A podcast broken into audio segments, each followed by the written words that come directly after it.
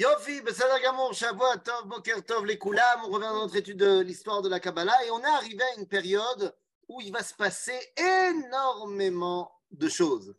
La dernière fois, on avait parlé donc des euh, fameux faux messies de cette époque de la deuxième moitié du XVIIe siècle qui, euh, avec Shabtai Tzvi, tout ça avait amené, et les pogroms de Khmelnytsky avaient amené énormément de désillusions au sein du peuple juif.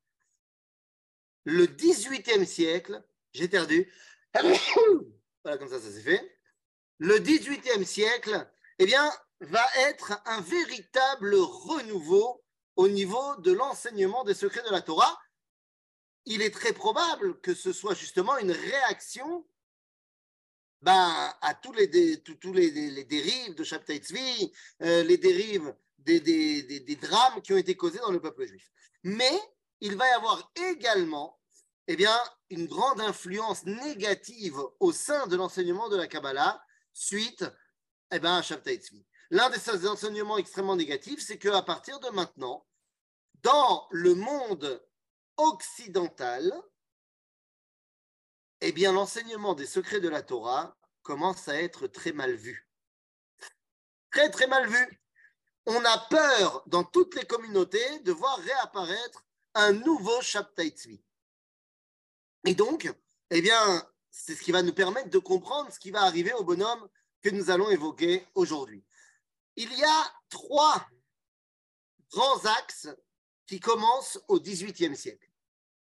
Il y a un homme qui n'est absolument pas touché par l'univers de Shabtai parce que venant du Maghreb.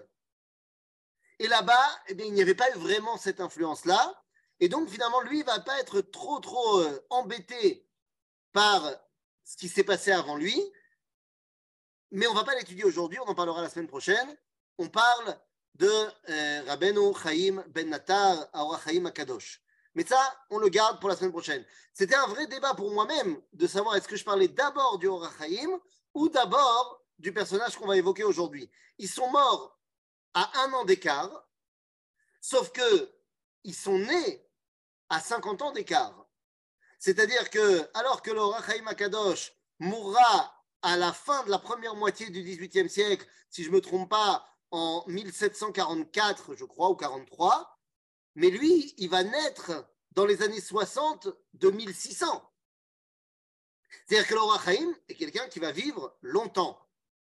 Alors que nous, aujourd'hui, nous allons parler d'un jeune homme qui mourra jeune homme, puisque lui aussi va mourir dans les années 1944-45, c'est pas clair, mais il va naître dans les années 1706-7, pas clair non plus, mais ça veut dire qu'il n'aura même pas 40 ans.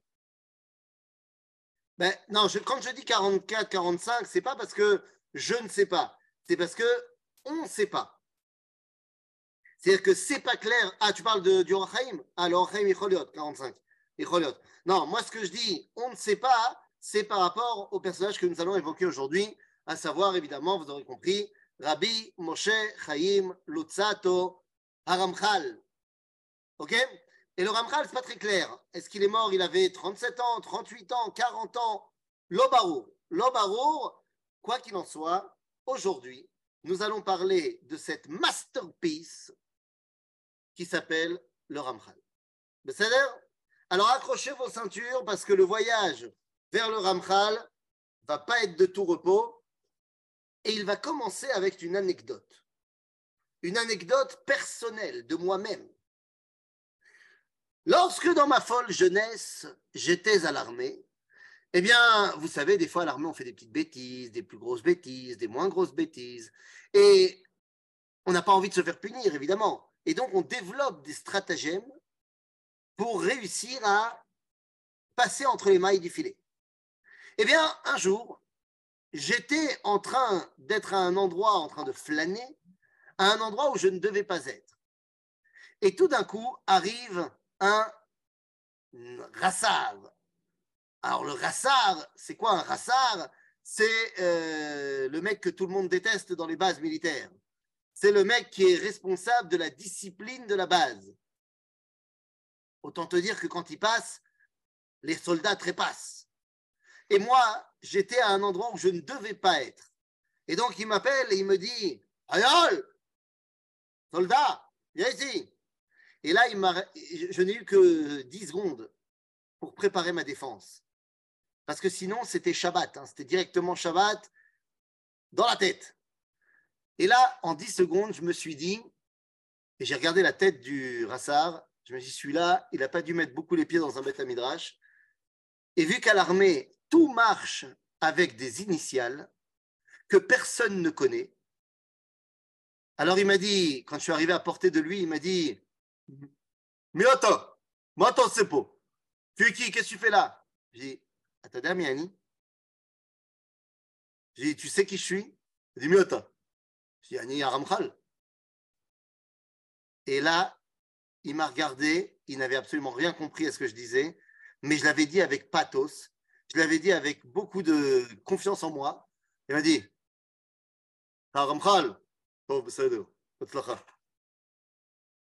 il m'a dit, ok, tu es le Ramchal, très bien, bonne chance, allez, bye bye.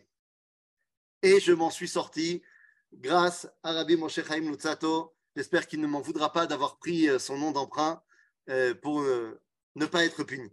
Voilà, ça c'était l'anecdote. Maintenant que l'anecdote est faite, on peut rentrer dans le vif du sujet.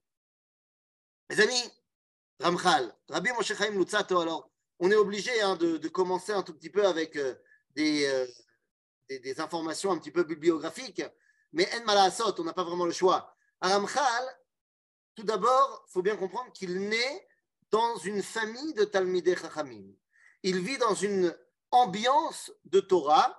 Euh, il a grandi là-dedans. Il vient de Padova, en Italie, évidemment, et il à la base, fait partie de la communauté ashkénaze de la ville.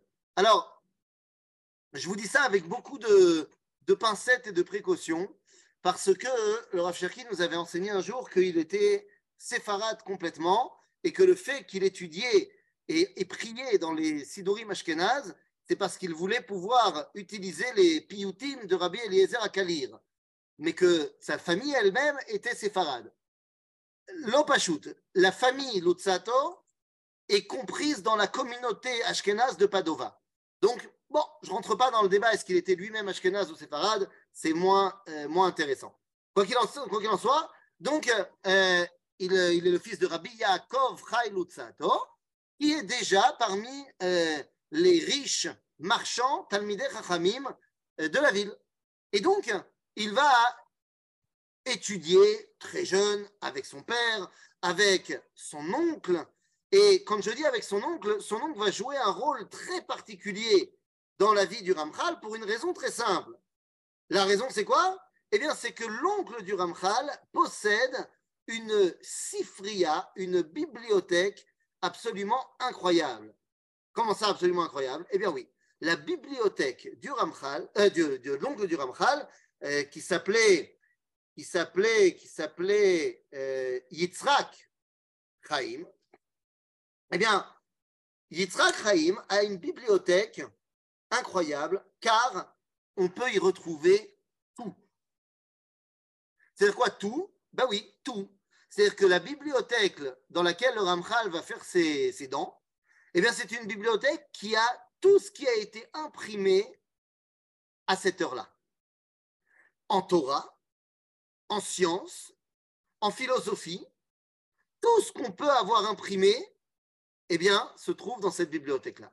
Résultat des courses, eh bien, le Ramchal, à l'âge de 12 ans, a fini de tout lire. C'est-à-dire que, comprenez bien de quoi on parle. On parle d'un homme qui, à 12 ans, a fini d'étudier tout ce qu'il y avait à étudier. C'est énorme. C'est énorme et tout le monde lui reconnaît sa grandeur. Et évidemment, tout va commencer un petit peu à se partir en, vrille lorsqu'il commence à écrire son premier livre à un âge extrêmement avancé, puisqu'il commencera à écrire à l'âge de 15 ans. À 15 ans, il écrit son premier livre. Quels sont ses premiers livres? Eh bien, oui, et là, on va tout de suite rentrer dans le débat. Le Ramchal n'est pas un rabbin comme les autres. Et vous savez quoi Je vais commencer par là pour revenir à sa vie et à son œuvre. le Ramchal est considéré par trois groupes, mais je vais même dire quatre groupes, quatre groupes de juifs qui, juste après lui, ne se parlent pas. Je ne vais pas dire qu'ils se détestent les uns les autres, mais c'est tout comme. Et pourtant, les quatre se revendiquent du Ramchal. Le premier groupe, c'est la Chassidoute.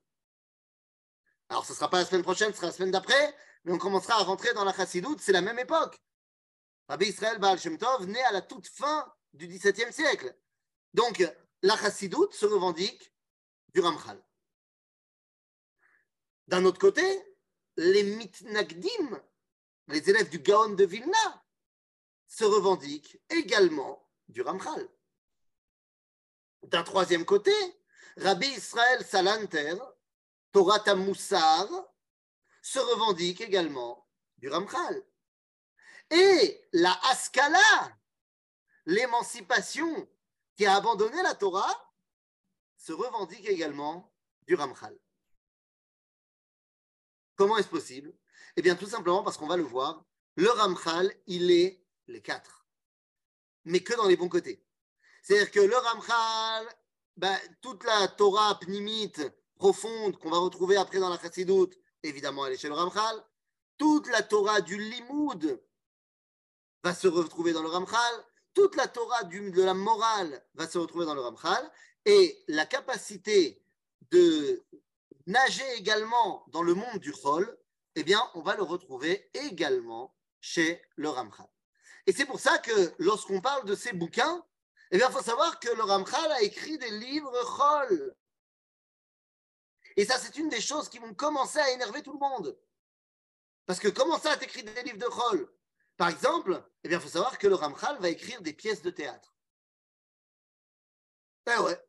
Le Ramchal écrit des pièces de théâtre. Comme la plus connue, c'est Maaseh Shimshon, où en fait, il va mettre en scène l'histoire de Shimshon, euh, que vous connaissez dans le Tanakh, mais avec, sous couvert de pièces de théâtre, énormément de secrets de la Kabbalah.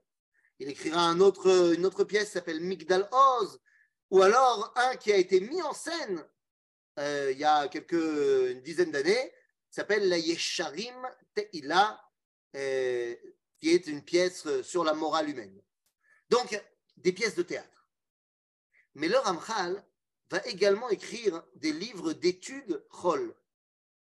Par exemple, eh bien, il va écrire un livre qui s'appelle Leshon Limudim, qui explique comment est-ce qu'on écrit un texte.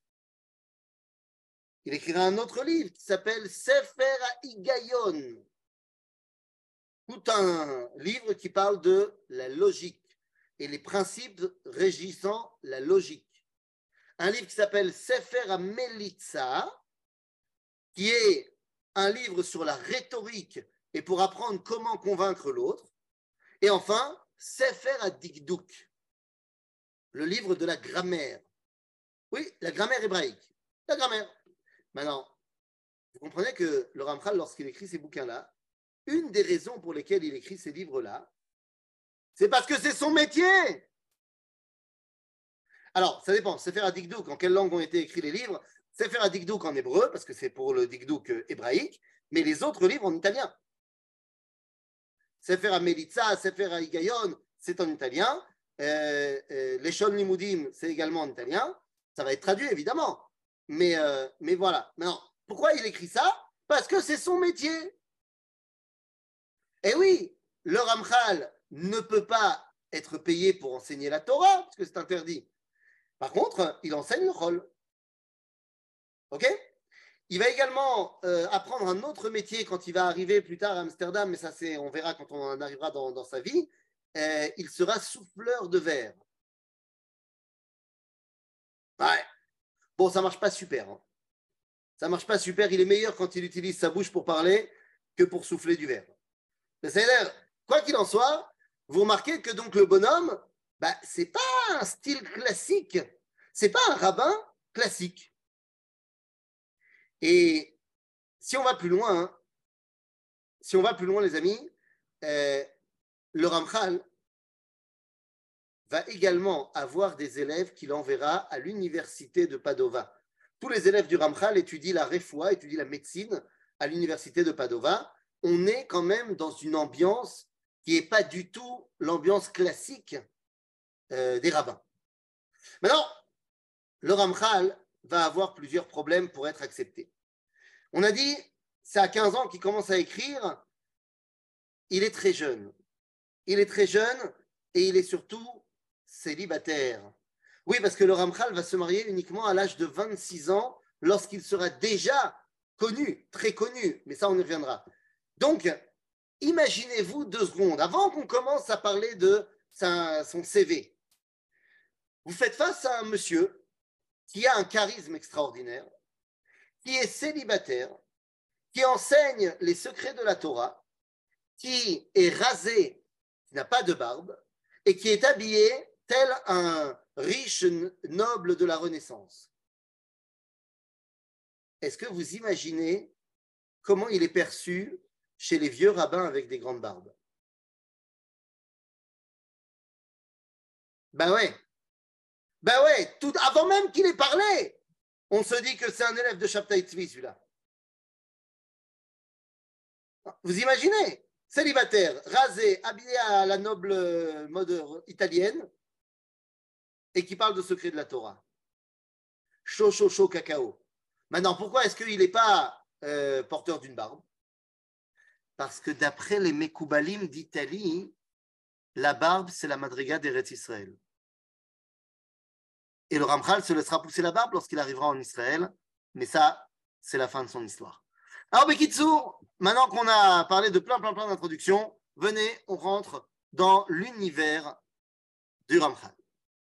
Alors, le Ramchal va commencer à faire ses, euh, euh, comment dire, euh, ses, armes avec Rabbi Binyamin Cohen Vitali, mais en vérité, son véritable rabbin, chez qui il va vraiment grandir, grandir, grandir, s'appelle Rabbi Yishayahu Bassan.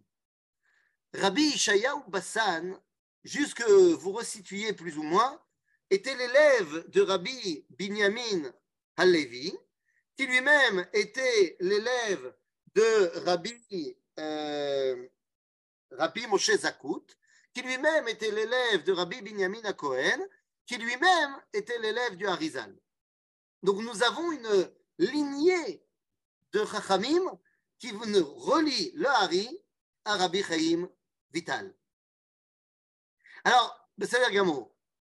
Mais c'est, le problème va commencer lorsque finalement, après avoir étudié longuement chez Rabbi Ishayahu Bassan, on a dit, euh, euh, lorsqu'il il a 15 ans, on est en 1722 à peu près, eh bien, c'est là qu'il commence à écrire. Alors, c'est-à-dire, tant qu'il écrit des livres, on a dit, de logique, de rhétorique, bon, bah, euh, c'est pas grave, maximum, ça sera pas un rabbin. Mais lorsqu'il va commencer à écrire des livres qui, d'après lui, lui sont dictés par un maguide, alors là, ça devient une autre histoire. En 1726, il est ordonné rabbin. Il est rabbin. Il reçoit sa smicha de Rabbi Moshe David Viali et il va créer une chaboura, pour ne pas dire une yeshiva, parce que vous allez voir le nombre d'élèves, mais il crée un bête midrash qui s'appelle Mevakshe Hashem, ceux qui appellent Dieu. Et il devient le Rosh Yeshiva de Mevakshe Hashem, une yeshiva extrêmement euh, fournie, puisqu'il y a six élèves. Voilà. Oui, mais tu m'étonnes, parce que pour rentrer dans la yeshiva du Ramchal, il faut avoir des critères absolument euh, démentiels. Mazé Magid, deux secondes, j'y reviens. Deux secondes. Là, pour l'instant, je suis juste à la yeshiva, mais je commence avec la yeshiva pour que vous compreniez dans quelle ambiance il est. Donc, le Ramchal va être à la tête de Mevakshe Hashem, six élèves, et pour pouvoir rentrer à la yeshiva, il y a plusieurs klalim. Le premier, c'est que tu n'as pas le droit de penser que ton étude va te profiter en aucun cas, que ce soit au niveau de ta parnassa donc tu n'as pas le droit d'enseigner la Torah pour prendre de l'argent, mais également au niveau de ta neshama. Tu n'as pas le droit d'étudier dans cette yeshiva si tu penses que ton étude va aider à corriger ta propre neshama. Et là, toute ton étude doit être tournée vers Tikkun Ashrina, vers le retour de la présence divine dans ce monde, point. Euh, un autre critère pour entrer dans la yeshiva, on n'a pas le droit d'être en colère. Si tu te mets en colère, tu es viré. Et si tu te mets en pré-colère, avant d'être en colère, mais que les gens y voient que ça monte la moutarde, alors tous les membres de la yeshiva, les cinq autres, doivent t'entourer et te dire Tnu kavod le Israël. Et tu dois te calmer tout de suite. Sinon, tu es viré. Bon, c'est une ambiance. Hein. C'est une ambiance. Je ne sais pas si à la yeshiva online, ça marcherait. Je ne sais pas. En tout cas, c'est une ambiance. Et parmi ces élèves, et c'est là que tous les problèmes commencent, il y a un homme qui s'appelle Rabbi Yekutiel Gordon Mivilna. Rabbi Yekutiel Gordon de Vilna est un grand Talmid Racham qui est d'ailleurs beaucoup plus vieux que le Ramchal. Tous ses élèves sont plus vieux que lui, hein, que les choses soient bien claires. Et le problème, c'est que, eh bien, Rabbi Yekutiel Gordon est ashkenaz. Et alors, grave, il y a des gens bien qui sont ashkenaz. Pourquoi est-ce qu'on s'excite? Eh bien, tout simplement parce que Rabbi Ishayahu Bassan va lui dire Mais pourquoi tu as enseigné à cet Ashkenaz-là? Ça veut dire quoi? Pourquoi tu as enseigné à cet Ashkenaz? Dans le monde Ashkenaz d'Europe de l'Est, il y avait, à cause de Shabtai Tzvi, eh bien, cette scission avec le monde de la Kabbalah. Et donc, le problème, c'est que Rabbi Yekutiel Gordon est tellement émerveillé par les enseignements de son maître, le Ramchal, qu'il va les publier. Bah oui, je veux faire de la pub de mon rave. Qu'est-ce qu'il y a? Mon rave, c'est le meilleur. Le problème, c'est que c'est là que tous les problèmes commencent. Et alors que le Ramchal dit à ses élèves en 1727 qu'il a reçu un guilouille, mais un guilouille, un dévoilement divin, et il écrit comme ceci Nirdamti ובהקיצי שמעתי קול אומר, מה אומר? לגלות רזים תמירים של המלך הקדוש ירדתי, ואני לא רואה אותו, אלא שומע קולו מדבר מתוך c'est chaud quand même. C'est chaud quand même. Dans ces igrotes à Ramchal, eh bien, le Ramchal explique à ses élèves que voilà, il a reçu la visite d'un ange qui vient lui dicter une Torah mina Elionim. C'est ça un Magid. Un Magid comme Rabbi Yosef Karo avait eu, mais c'était une autre époque. Et donc il n'y avait pas le passage de Shabtai Tzvi entre les deux. Eh bien, un Magid, c'est un malach qui vient et qui te t'enseigne la Torah. Et le Ramchal nous dit, ben voilà, j'ai reçu la visite de mon malach et il m'a enseigné voilà, il parle à travers moi et moi je suis obligé d'écrire. Maintenant, il a 20 ans. Et qu'est-ce qui va sortir en premier lieu de ces discussions avec son Maguide? Eh bien, va sortir un livre. Un livre qui s'appelle Zohar Tanina. En français, le deuxième Zohar. Et oui, vous commencez à imaginer ce qui va se passer. Il écrit un nouveau Zohar. Waouh! Oui, oui, vous avez bien compris. Un nouveau Zohar. Rabbi, Chaim, euh, Rabbi Moshe Chaim Lutzato dira dans une de ses grottes que le dévoilement des secrets de la Torah, Akadosh Baruch Hu l'a fait descendre en trois étapes. Il y a Rabbi Shimon Bar Yochai, Sefer Zohar. Il y a Rabbi, Rabbi Yitzhak Luria Ashkenazi, Ahari. Et il y a moi. Est-ce que vous pouvez vous mettre à la place deux secondes des rabbins de son époque? Eh oui, c'est très très dur à accepter, même si aujourd'hui on sait qu'il avait raison. C'est très très dur à accepter pour les rabbins de l'époque. Et donc, eh bien, c'est là que va commencer le poulmousse. C'est là que va commencer les balagans. Parce que suite aux lettres et aux publications de Rabbi Yekutiel Gordon, eh bien tout d'un coup, les agissements et les enseignements du Ramchal commencent à être bah, connus. Et ça commence à arriver très loin, y compris à Jérusalem. Et à Jérusalem, eh bien, il y a un rave qui s'appelle Rabbi Moshe Chagiz, qui va être extrêmement, extrêmement virulent contre le Ramchal. Il vient de Jérusalem, mais il, marche, il tourne énormément en Europe, et il va prendre en grippe euh, le Ramchal et va tout faire pour qu'il ne puisse plus continuer à enseigner Shum Davar. Et le Ramchal commence à être obligé ben, de se cacher. Eh oui. Au départ, eh bien, ce sont tous les rabbins de Venise qui s'accordent pour faire un kherem contre le Ramchal s'ils n'acceptent pas eh bien, de signer un texte comme quoi il ne sortira plus jamais de livre de Kabbalah. Et voilà le texte, le texte que le Ramchal doit signer. להיות מאסף אליי וגונז כאשר ירצה כל חיבוריי אשר עשיתי עד היום הזה, אף על פי, סליחה, על פי יד המגיד ונשמות הקדושים, שלא יצאו חוצה, אלא על פיו כל ימיו חייו שיחיה, לאורך ימים וכולי.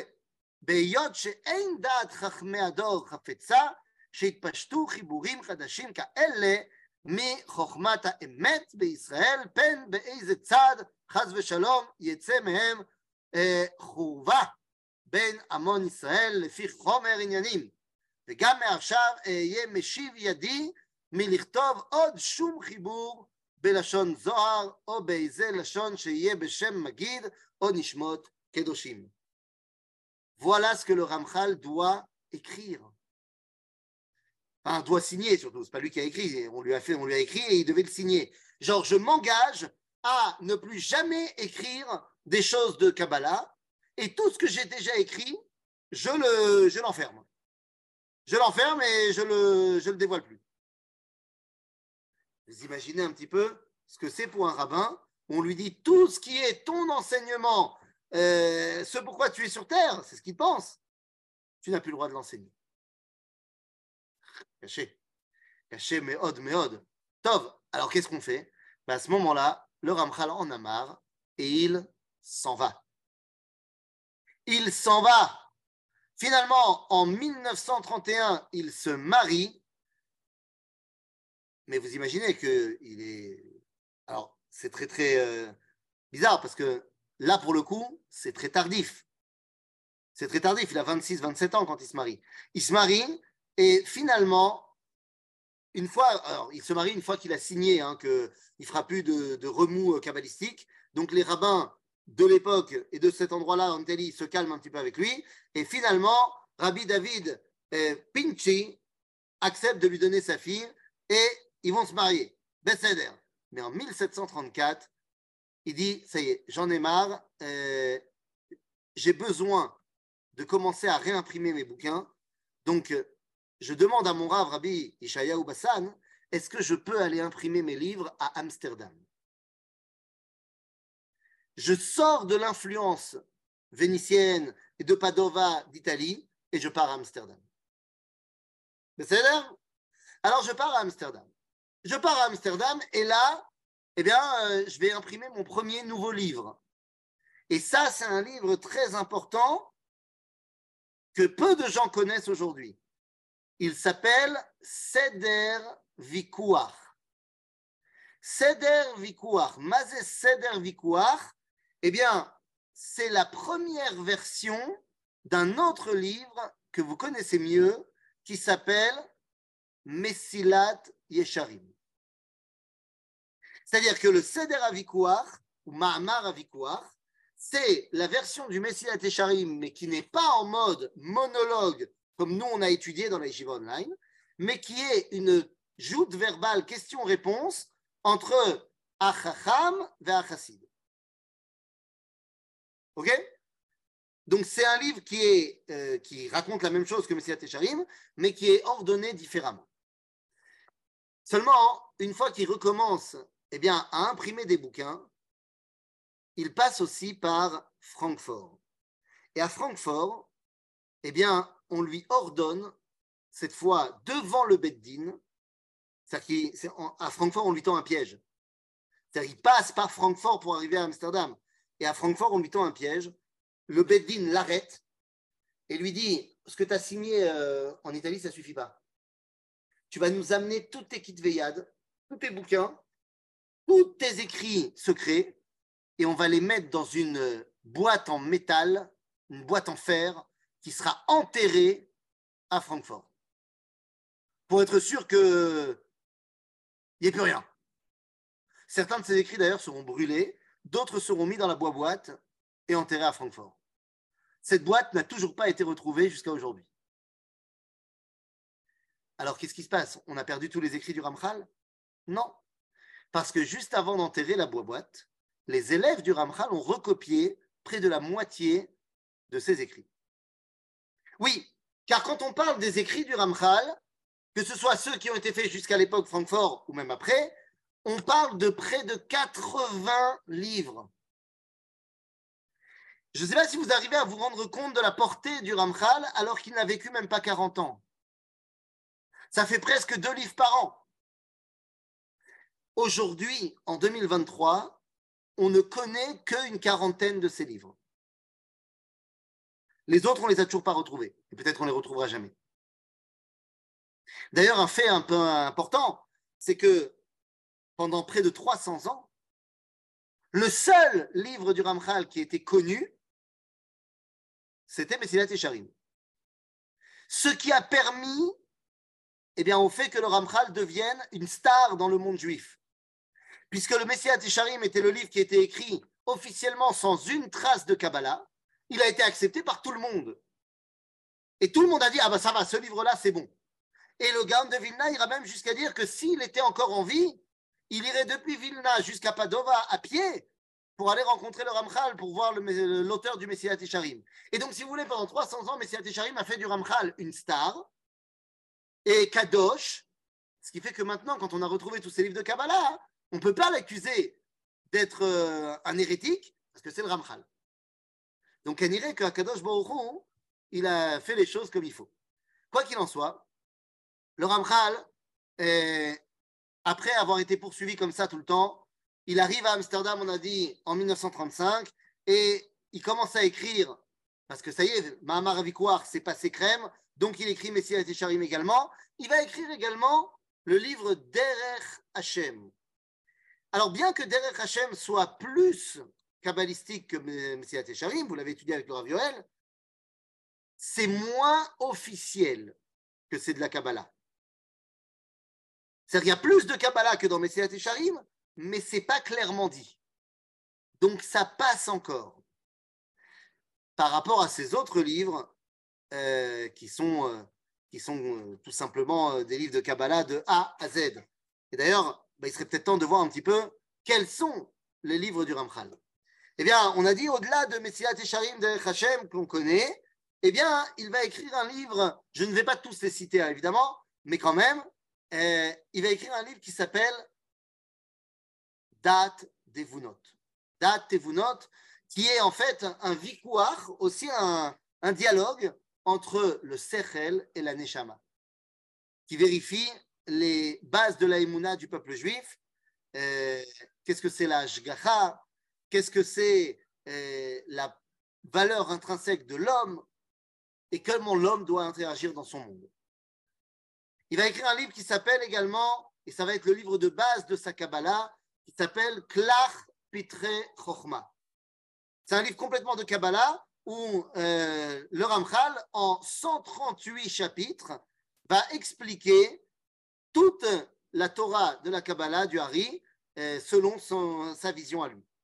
Va avoir évidemment un livre qui s'appelle Derer Etzraim, qui explique comment est-ce qu'on étudie euh, la Kabbalah, qui est en fait une introduction à Clark Pitrefofma.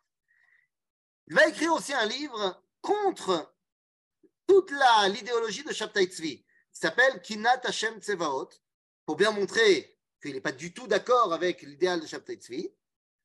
Il va écrire un livre qui s'appelle Adir Bamarom, qui explique, euh, c'est un, commentaire de la Hydra Rabba, donc des parties très profondes du Zohar. Il écrit un livre qui s'appelle Mishkene Elion, sur comment va être reconstruit le troisième temple. Il écrit un livre qui s'appelle Mahamar Geoula, où on va, euh, entre autres, avoir son point de vue par rapport à la Shoah. Euh, le Zohar Sheni, on en a parlé déjà. Bon, on ne va pas tous les citer. Bon, Hashem, le Ramchal est un puits de, Torah extraordinaire.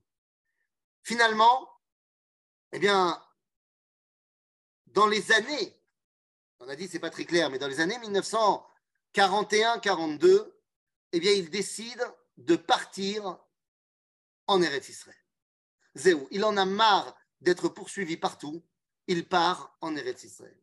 Et lorsqu'il arrive en Eretz Israël, par lequel on commence, Messiah Tesharim.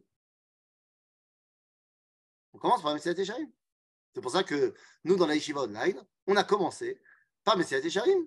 En parallèle, vous aviez Derech Hashem avec le Rav Donc, une fois que tu as commencé par ces deux bouquins-là, après, tu peux commencer à rentrer un petit peu plus dans le Ramchal, Bedat. Une fois que tu as fini Bedat Vunot, tu étudies euh, Derech Etzraim, tu étudies également. Agav, il a écrit ici un livre, Derech HaChochma, qui vient expliquer comment on étudie le Talmud.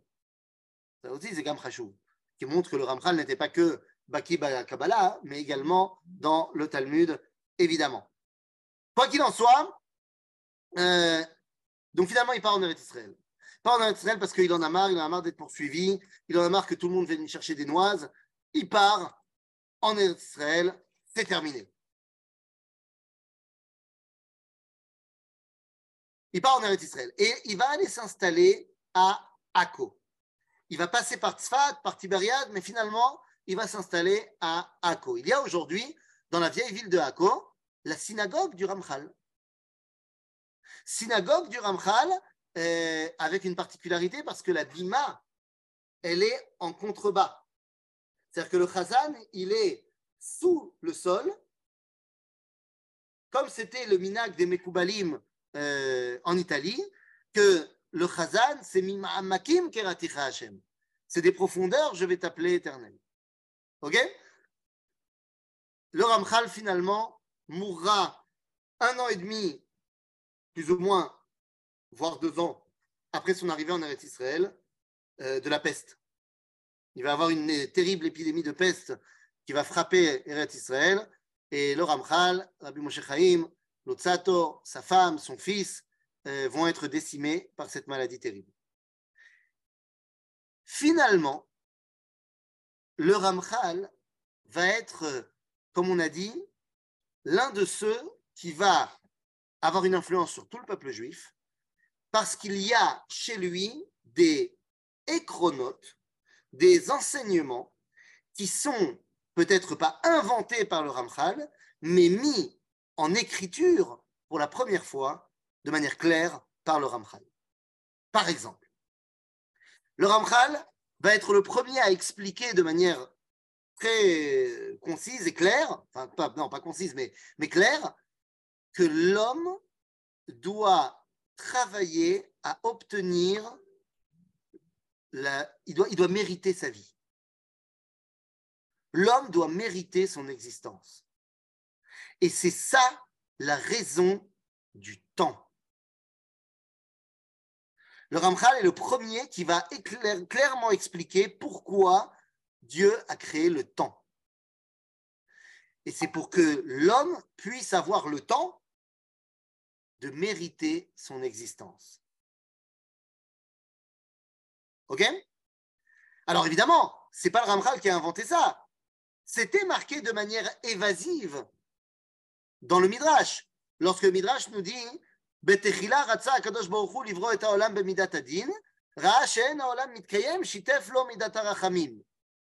a voulu créer le monde par l'attribut de rigueur, il a vu que ça ne marcherait pas, il y a mis la miséricorde. Ça, c'est ce que dit le Midrash. C'est le Ramchal qui vient et nous explique que midat adin, c'est ben, rendre justice. J'ai reçu la vie par bonté, si je ne la mérite pas, je dois la rendre. Or, pour pouvoir la mériter, eh bien, il va falloir que je travaille. Pour ça, il me faut rachamim. Rachamim, c'est le pluriel de rechem. Rechem, ça veut dire un utérus. L'utérus a pour rôle de permettre à l'embryon d'être viable. Ça donne le temps à l'embryon d'être viable. Donc c'est ça que veut dire midat rachamim. C'est pas la miséricorde, c'est le temps. C'est qu'on me donne le temps de mériter ma vie. Également, le Ramchal va nous expliquer al sheelat ba'olam. Il y a du mal dans ce monde. Comment est-ce possible si Dieu il est bon? Comment est-ce possible qu'il y a du mal? Eh bien, c'est le Ramchal qui va nous expliquer dans Dad note qu'il y a deux façons pour Dieu de gérer le monde. Il y a ce qu'on appelle Anagata Mishpat, c'est-à-dire la gestion par la justice. Tu fais bien, tu reçois bien, tu fais mal, tu reçois mal. Mais il y a également Anagata Yichud. Anagata Yichud va même shala. Où Akadosh Baruch il fait passer des choses qui, d'après la loi, d'après la justice, c'est pas juste. Mais Akadosh Baruch il sait pourquoi il le fait. Et donc, des fois, il y a des choses qui doivent passer par des dimensions négatives. Nachon, d'après la mishpat, d'après la justice, la halakha, c'est l'autor. Alors, Kadosh Baruch c'est ce qu'il fait. Et puis d'ailleurs, c'est le Ramchal qui va nous dire que Kadosh Baruch pourquoi a-t-il créé le monde? Parce que Teva Tatov Le'etiv. Parce que Dieu, il est le bien par excellence. Et le bien par excellence, c'est le don. Et il n'y a pas de plus grand don que de donner la vie. Donc Dieu a créé le monde parce qu'il est celui qui donne. Le Ramchal va également nous expliquer qu'il y a une évolution de ce monde. Itpatrut olam, qu'on va retrouver après dans les théories scientifiques, qui viendront 100, 150 ans plus tard. Il y a une évolution dans le monde, et cette évolution n'est pas seulement décrétée par Dieu, mais elle va aussi être mise en marche par l'homme. L'homme a un rôle à jouer dans l'évolution du monde. Par rapport au Beth Amikdash, le Ramchal va nous dire quelque chose de fantastique. Alors que le Rambam, pour lui, c'est clair que c'est l'homme qui doit construire le troisième Beth Amikdash, que certains veulent nous faire croire que Rashi pense que le troisième Beth Amikdash va tomber du ciel, le Ramchal, lui, dans son livre Mishkene Elion, va nous dire tout simplement comment le Beth Amikdash va, ça va se passer. Il dit c'est pas compliqué. Le Beth Amikdash va tomber du ciel, et une fois qu'il sera tombé du ciel, on va le construire.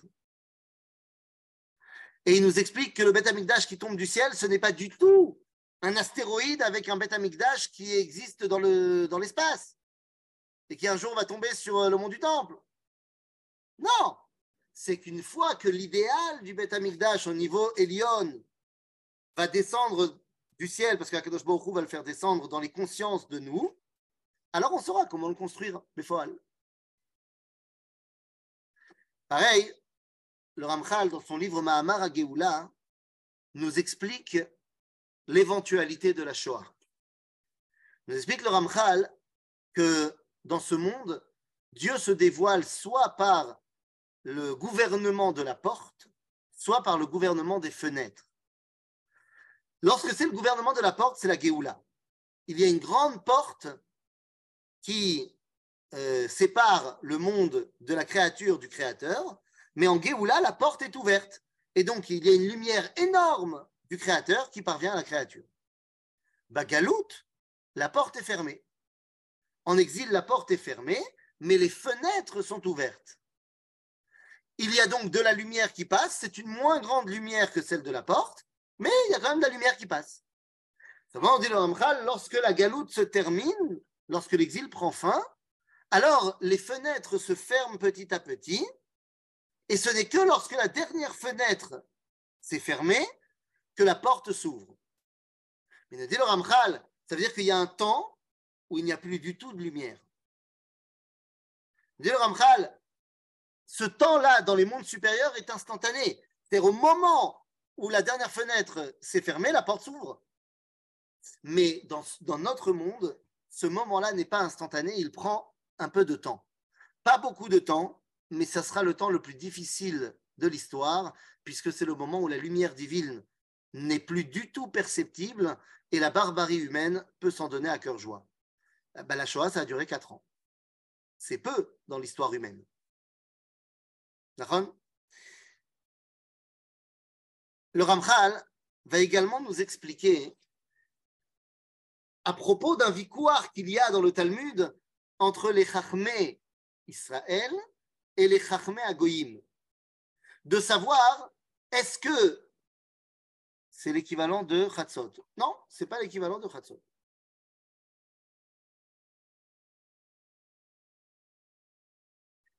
C'est-à-dire que Chatzot Laila, ce n'est pas le moment où il fait euh, le plus sombre de la nuit. Parce que Chatzot Laila, tu es éclairé par la lumière de la lune et des étoiles. Ce que vous voulez dire, c'est juste avant Alot HaShachar. Juste avant Alot HaShachar, il y a un moment où, astronomiquement parlant, c'est parce qu'on se rapproche de la lumière, donc le scintillement des étoiles s'arrête, mais on ne voit pas encore le début de la lumière, et donc c'est le moment le plus sombre de la nuit. Juste après, la lumière revient. donc c'est pas Khatzot. Bekitsour, euh, le Ramchal va expliquer également, il y a un victoire dans le Talmud entre les sages d'Israël et euh, les sages grecs sur des questions astronomiques. Et à la fin du Talmud, eh bien, les Chachmé Israël, à propos de Galgal Choser ou Galgal Kavua, mais ce n'est pas très important, de toute façon, aujourd'hui, au niveau astronomique, on sait que les deux avis étaient erronés. Quoi qu'il en soit, il y a un débat et à la fin du Talmud, les Chachmé Israël odou les Chachmé Yavan. Ils ont dit, bon, les gars, vous avez gagné, c'est vous qui avez raison. De là, le Rambam dit, bah, tu vois que donc ça veut dire que dans les questions de science, c'est pas toujours les Chachmé Israël qui sont euh, les gagnants. Celui qui a raison, il a raison, même s'il est idolâtre. Le Ramchal, lui, nous dit, d'accord, j'entends ce que tu dis, Rambam, tu as raison. Mais la ma question à moi, c'est pourquoi les Chachamim ont mis ce débat-là dans le Talmud? Le Talmud, ce n'est pas un livre de science. Donc pourquoi est-ce qu'ils nous a mis ça dans le Talmud? Le Rav nous explique que ça veut dire que des fois, le langage de la Torah, Torah orale, c'est d'utiliser entre autres la science pour faire des méchalim, pour faire passer des messages, pas pour donner des réalités scientifiques mais pour faire passer des messages. Le Rav avait dit un jour, lorsqu'un parent, un père une mère dit à son fils, tu vois, le soleil, il est parti se coucher, toi aussi, c'est l'heure d'aller se coucher. Ah, il sait très bien que le soleil, il ne s'est pas vraiment couché. Mais j'utilise un machal pour faire passer un message à mon fils, parce que c'est l'heure d'aller dormir. Et donc le Ramchal va nous expliquer que la Mada aussi a son côté scientifique, mais la science a également un rôle pour nous permettre de mettre en, parabole certains des enseignements du Créateur. Et eh bien voilà, vous comprenez que ben voilà, le Ramchal, c'est tout un programme et je pense que les choses sont assez claires. Pourquoi est-ce qu'il y a eu tellement d'opposition au Ramchal? Au final, comme je vous l'ai dit, aujourd'hui, tout le monde eh bien, se revendique du Ramchal. Tout le monde se revendique du Ramchal et c'est pas possible d'étudier le Niglé sans Messilat Esharim et c'est pas possible d'étudier la Kabbalah sans Messilat Esharim et c'est pas possible d'étudier la morale sans Messilat Esharim et c'est pas possible de comprendre que un juif authentique doit être également euh, impliqué dans la construction de ce monde sans le Messilat Esharim. En d'autres termes, le Ramchal fait partie intégrante aujourd'hui de tous les enseignements de la Torah. Et c'est pour ça que le Rav Kook, dans euh, l'une de ses introductions de Orot HaKodesh, alors que d'habitude il met des citations du Zohar, il y en a une où il met une citation euh, du Ramchal en disant Kedai hu Ramchal leze.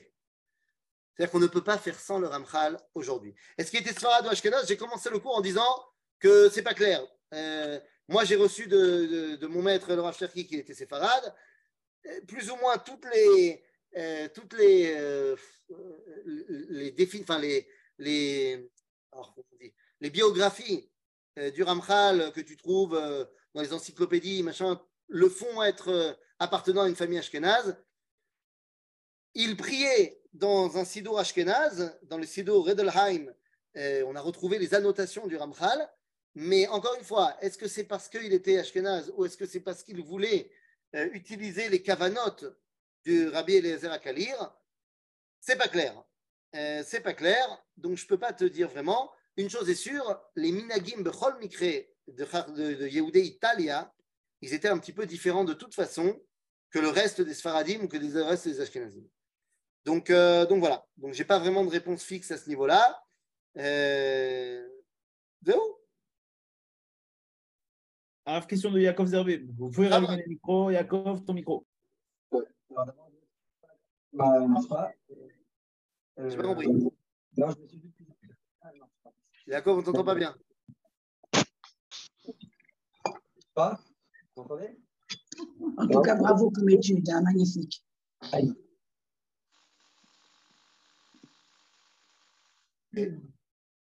Yakov, on ne t'entend pas, je suis désolé. Euh, une autre question? Eh ben, Je pense que c'était très clair. Voilà. Bravo. Oui, oui, j'ai une question, euh, Rav. Ah, euh, euh, j'ai bien aimé la notion, enfin, j'essaie de comprendre la notion de fenêtre et de porte. Donc, à un moment donné, les fenêtres se sont fermées et avant que la porte s'ouvre, on était dans un temps de, de- de noir, il n'y avait plus de lumière qui Exactement. passait. Donc, c'était un, un chaos. Et dans cette époque de chaos, il y a eu la Shoah. En hébreu, comment ça se dit chaos et Shoah? Est-ce qu'il y a une gématria entre ces deux termes ou pas du tout? Euh, pas du tout, dans la mesure où le mot Shoah, c'est un mot en hébreu. Ah, d'accord. Ok. Et ça sous-entend quoi Que pendant que Dieu s'est absenté, comment on peut dire que Dieu s'est absenté?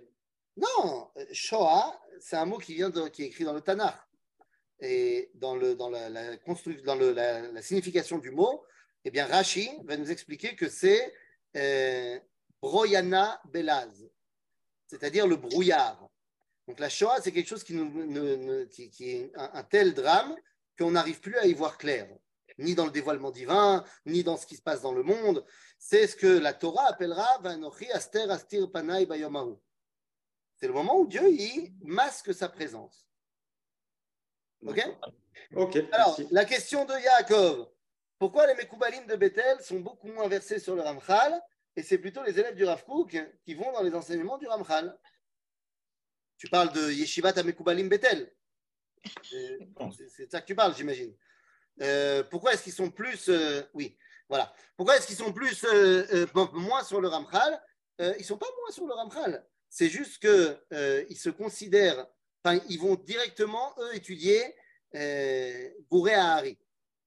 Donc Rabbi Chaim Vital. Zélo, zélo Soter. C'est-à-dire qu'ils étudient aussi, tu demanderas au Rav Naon, ils étudient aussi euh, le Ramchal. C'est juste qu'ils préfèrent après se concentrer dans leur étude sur les écrits de Rabbi Chaim Vital. Mais, euh, mais c'est pas qu'ils te disent il n'y a pas le Ramchal, non. Enfin, pas que je sache, quoi, en tout cas. Alors, il reste deux minutes. Dernière question de Yorevet. Rav Fison, pourquoi le rabbi Chaim Lutzato considérait qu'il était temps d'écrire un nouveau Zohar? Ah, il ne considérait pas qu'il était temps. Il dit J'ai reçu ça du Malach et de Malachasot. C'est c'est le dévoilement divin qu'on m'a donné. et je, suis, je suis obligé de le sortir. Et quelle est la différence Et, avec et le en quoi, en c'était nouveau? En quoi c'était nouveau? Ben, je vous invite à étudier Zohar Tanit. Comme ça, vous verrez en quoi c'est nouveau. Qu'est-ce qu'il y a de nouveau? Juste un teaser. Euh, c'est, euh, on va dire que c'est une explication euh, du Zohar au, on va dire au, avec les 1500 ans euh, d'évolution de la Torah qu'il y a eu entre Rabbi Shimon Bar Yochai et le Ramchal. Juste une question. Est-ce que je peux poser encore une question? Oui, oui. C'est pour continuer par rapport à justement ce que disait, par rapport aux portes, aux fenêtres qui se ferment et à la porte qui s'ouvre, pour que la porte puisse s'ouvrir.